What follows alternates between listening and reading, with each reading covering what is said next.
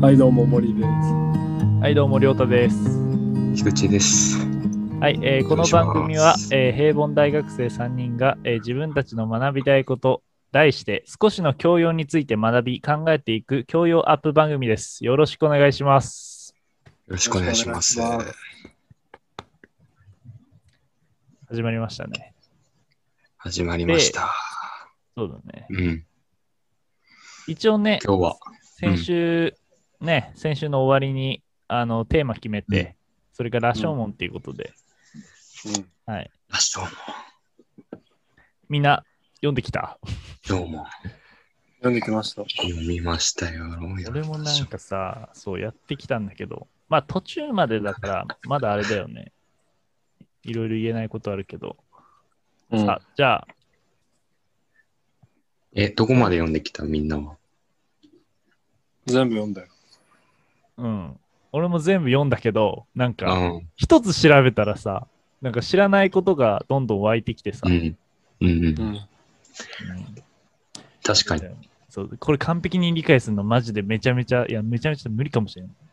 普通に。正解はないしね。じゃあちょっと待って、じゃあ、概要をみんなでちょっとうん。理解するように進めていくわ。じゃあ、うん。うん。でちょっと最初から見ていくか。うん。え、みんなってちなみにさ、あの、どういうふうな、普通にプリントした紙媒体で見た媒体で見た。そうなんだ。うん。いや、俺さ、媒体で見るのきつくてさ、え紙に落としてきたんだ。あいいやん。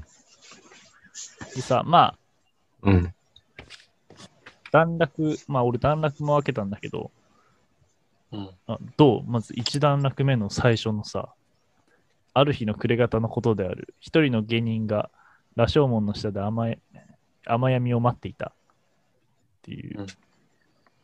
うん。なんかもうすごくないこの時点で。もうね、すごい。読者もうに興味を与える一文だよね。なんかめちゃめちゃ有名らしいね、この一文っていうか。うん。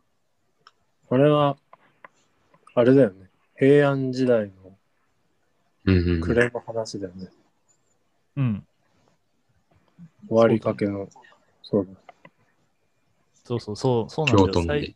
最初のさ、概要説明のとこでさ、うん。うんまあ、これはあれですよ、視聴者さん、ね、あのネットの奥、僕もその、あれなんですよ。別に日本史のでっかい分厚い辞典とか持ってるわけじゃないから、ただネットで調べたんですけど、この楽中、そうね、うん楽中っていうのはね、そうそう、まあ三段落目出てくるかな。うんそこに平城京のこの京域内のことを楽中っていうそうですね。うんうんうんうん。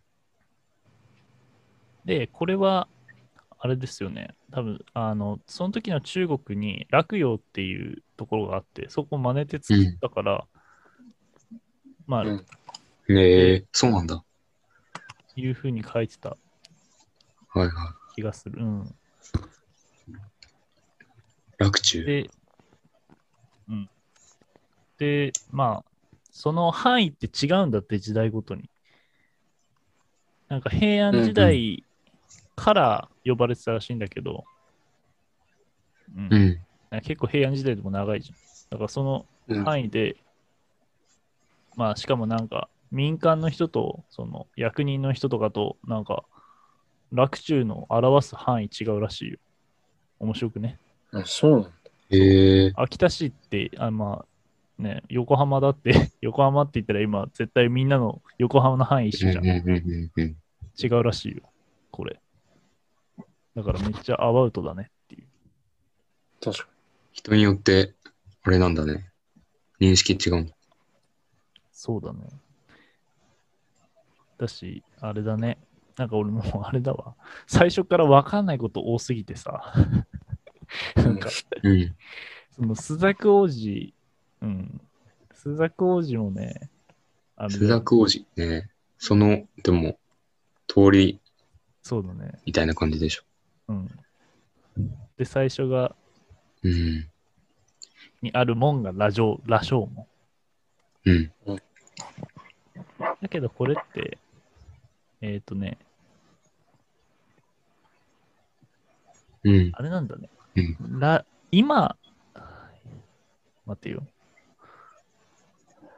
うん。羅城門なんだね、これ。城なんだね、真ん中。聖じゃなくて、もともとの読みって。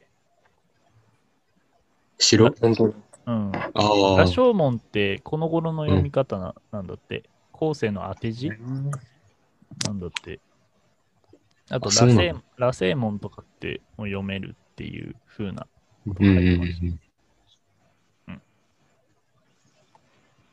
でもうなんか芥さ、川龍之介。そうそう。あと、そのうん、甘い、まあ、この、 あれでしょ、暮れ方のことで、まあ、広い門の下にはこの男の他に誰もいないと。うんうん。いそうだけど、いない。そうそう、いそう、一目傘とか、もみえ星とかがいそうだけどってなるんだけど、うんこれ誰やねんってなるじゃん。そう一応、一目傘っていうのは、まあ、平安時代以降のね、代表的な女性用のかぶり、かぶり傘うんのことだからまあ帽子も そうまあそうそう、あれだよね。一緒というか、そうだね。画像で見たら一瞬で理解できる。ただ、もみえ星っていう、もみえ星だけだと思ったら、これ、えぼしってやつでさ、なんかいろいろあるんだね。これ、うんうんうんなんか、立つに鳥って書いて、これ、なんて言うんだろう。うん。立ちえ星みたいなやつと、折るに鳥って書いてるやつもあるし。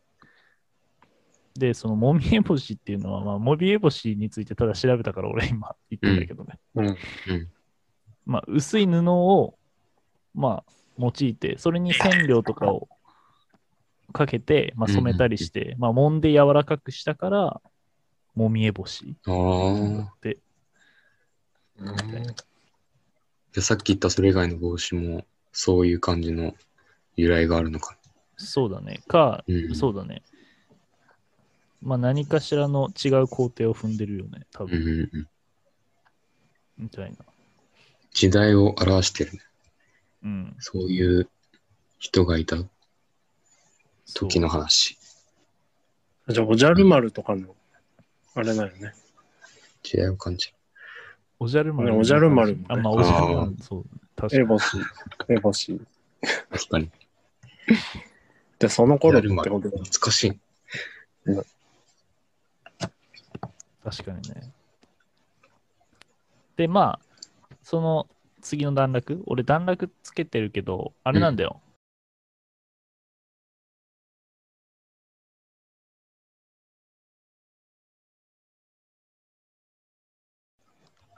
なんであの、なんかサイト、俺勧めたやつで読んだ。青空文庫で見た。あ、そっちじゃあ横書きそうだね。あ横書きか。あれ、縦書きで読めるサイトあるからさ。うん。一応、俺そっちで段落つけたら、まあ3、うん、まあ3段落目うんうん。なぜかというとでしょそうそうそうそう。そっから、う。うん。まあ、災いが続いて起こったっていうのあるじゃん。うん。うん。まあ、そ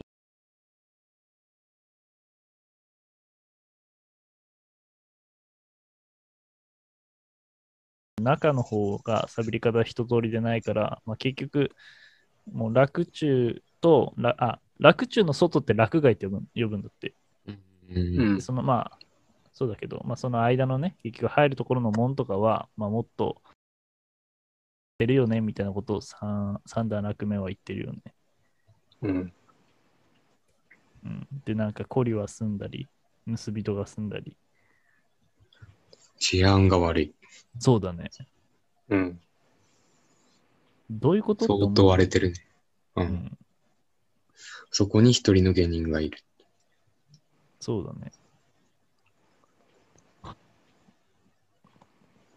で、まあ、4段落目も、まあ、てか、すっごい暗いこと書いてるけど、ね、全体的にそうね。そうだね。うん。かなり陰気臭いというか、確かにね。それを、ダークうん。出してるというか、表現されてる。一つ一つの言葉から。だから3、4、三四行目はあれだね、まあ、もうスタビれてますよっていう、羅生門が。っていうところに、うんそういうところの説明だよね。場所の説明だな、ここは。うんうんうんで、そうだね。あと 5, 五段落目 ?5 段落目は、その、えーっと、下人の下人が今どういう状態にあるのかっていう、まあ、近近況っていうかね、その職を失ってるっていうのが書かれてるよね。うん。この芸人はさ、うん。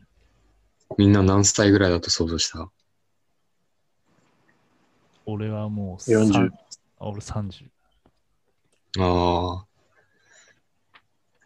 でも右の方に大きなニキビある、ある。芸人。ああ、なるほどね。俺まだなるほど。 20代半ばとか20代前半のイメージしてた。確かなにる。ほど。そうなると思う。確かにね。まあ、しかも、あしかもというかまあ、後々なんだけど、感情の起伏激しいじゃん。うん。うん。だから相当若いんじゃないかなっていう印象はしてたね。まあ、そこは後でいいんだけど。まあ、確かにね。うんうんそうんの。芸人と、まあ、そうね。うーん。まあでも、これは別に正解とか全然ないからさ。まあ、京都の水尾によって、その、そうだな。この途方に暮れる状態が来て、やっぱり、そうだね。もし、賢治の言ってたこと合ってるんだったら、まあ、そうだね。年も若いし、あんまり精神状態が安定してないところに、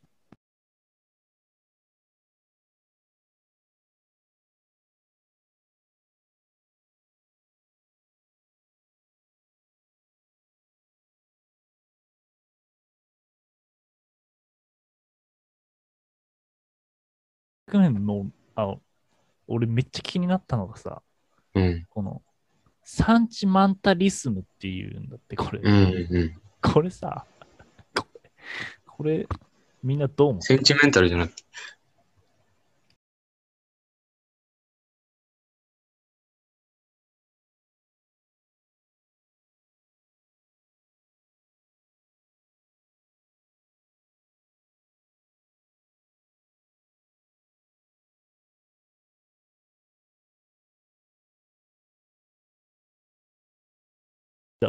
深さ飯。えっとね、うんうんうん。そうそう、干渉主義とか、まあその、うーんとね、干渉を好む、うん、っていう状態うんを表してるらしい。まあだから、そうそうそう、ケンジの言ってたことうん。つなにつながって、うん。そうそうそう、今なんか流れたけど、ごめん。あのそうそうそう、まあこの芸人はまあ今干渉的になってると。うんうんうんうんうんで、すごい悩んでるもんね、なんか。そう、そうだね。まあなんか、えーどう、なんだ、どうにもならないこと悩をんでるどうにかっていしうようかとしてみたいうんうな。んそう、そうだね。ほぼ悩みすぎて無に近いみたいな。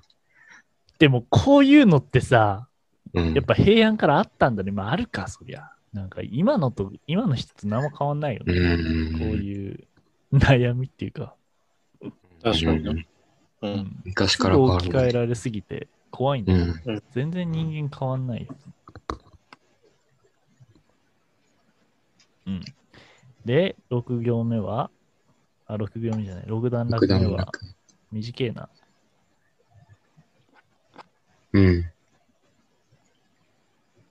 夕闇が次第に、あ、夕闇は次第に空を低くして、までもここもさあ、う、ん、なんていうか、擬人化というあか、ー擬人法というか、確かに、あ、確かにそうだね。雨が集めてくる。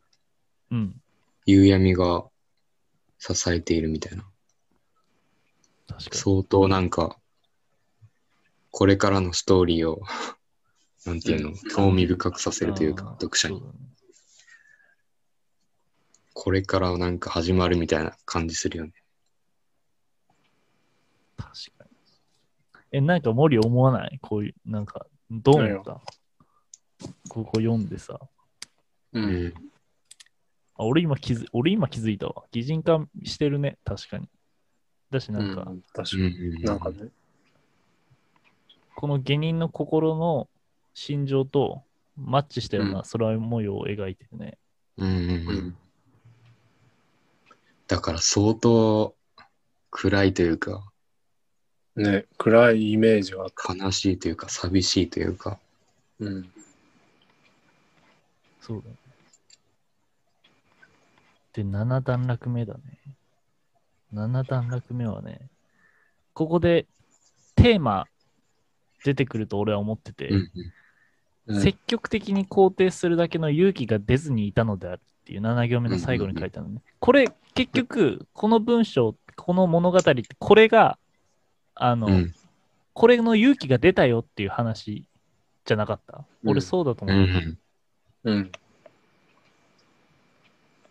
まだ全部。勇気の種類ははね、またちょっと変わってきたりもすそるうけそどう、そう。で、あの、まあ、まだ最後まで説明してないけど、うんまあ、この話の流れとして、その、ガシ、ガシと盗っ人っていうのをさ、比べてるわけだよね。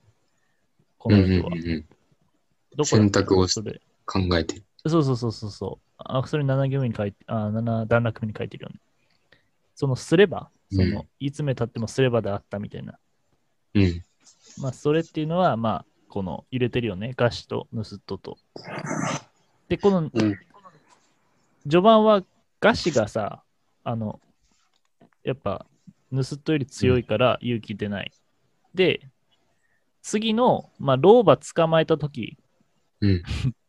ロバ捕まえて、何してんだお前みたいななった時は、あの、うんあれやもっとこう、餓死、もう正義感強すぎて餓死の方が盗っ人よりも強くなったっていううんで、うん最後に、この人って、あの、老婆のさ、自己肯定の話聞いたやん。あの、うん。まあ自分悪くないんだよみたいな、この人うんうんっていう話をしたときに、もう一気にそれがバーンと裏返って、盗っ人の方が多くなるっていうのでフィニッシュしてるから、うん。うん。多分テーマまあそは、こは後そうそう。々うそんう。そう、テーマは絶対すここごいよね。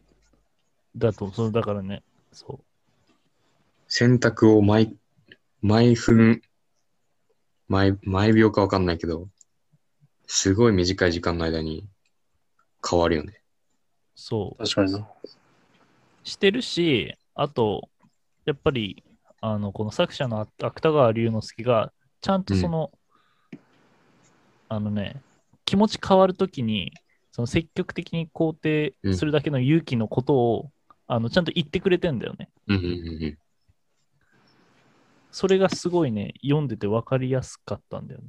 だからうんそれこそ16行目かな ?16 行目の、あ、16段落目の、ごめんなさいね。何回うも。んまあ、この時誰かがこの下人に、さっきの門の下で、この男が考えていたうん、餓死をするか盗っ人になるかという問題を改めて持ち出したら、おそらく下人は何の未練もなく、餓死を選んだことであろうとか、うん。丁寧にさ、やっぱり前のこと振り返って書いてくれてるっていうのが、そうそうそうそうん、と思ったね。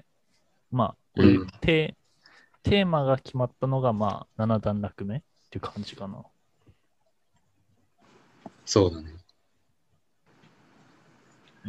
なんか、下人の、も、下人のその、なんていうか、考えというのが現れてるよね。そうだな。なんかあれやんな。あの、選択させるよな。この下人に、なんていうの。この、うん。ああそうだね。確あかに。の、盗っ人という道と、なんかそれを、あのしちゃダメだよ、みたいな。なんかその善の心と悪の心は、うんうんうなんかん。こう毎回、なんかそう自分の中で、対立させてるっていうのがあるな。そうそうそうそうそう。まあでも、最初の段階では、うん盗人になるかっていうとかさ、うん。別に明らかじゃないじゃん。もう、どうし、どうしようみたいな。確かうに。んあやふやというか。だからここで、後半から、その葛藤がめちゃくちゃ現れるよ。ね、そううんそう。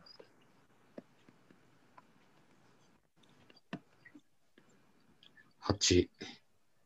うん8と8。まあ8、うん、まあ8は始まね、りの予感。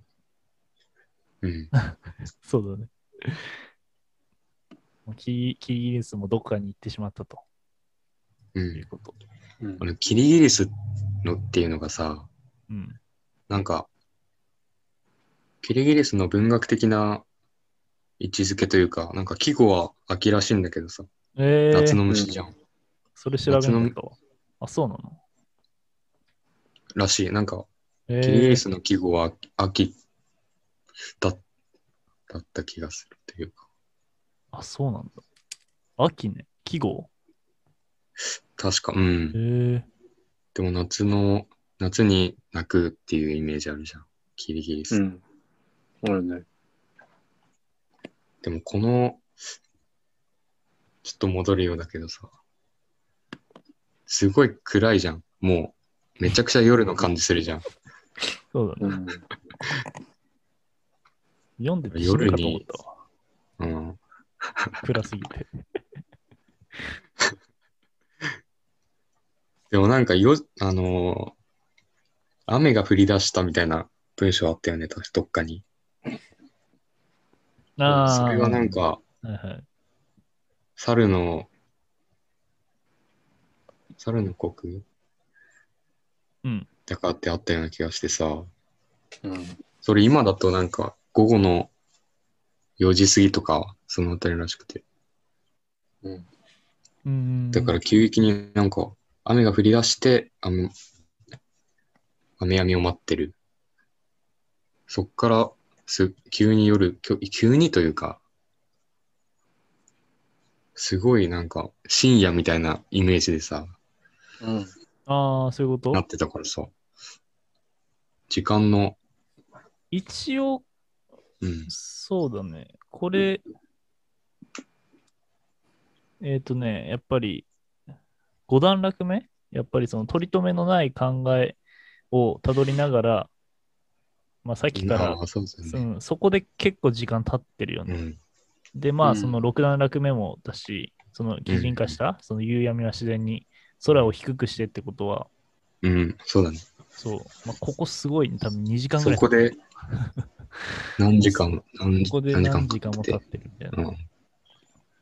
でもうこの段階だと結構な夜だよね。じゃあ。そうだね。うんうん。そうだ。うんう、ん。キリギリスもどっかへ行ってしまっている。なんかすごいよね。なんか始まりそうだよね、確かに。 うん。改めて見てみると。うん。ちょとりあえず、いまあ、うんうんこのエ、うん、このエピソードはここまでにしておきますね。うんうん。じゃあ次は、お9段落目の下人は首を縮めながらのところから、あの説明していきましょう。うんてか、うん、話していきましょう。はい。じゃあ、ということで、森、締めてください。ではこれで今週の配信は終わります。さよなら。はバイバイ。さよなら。さよなら。さよなら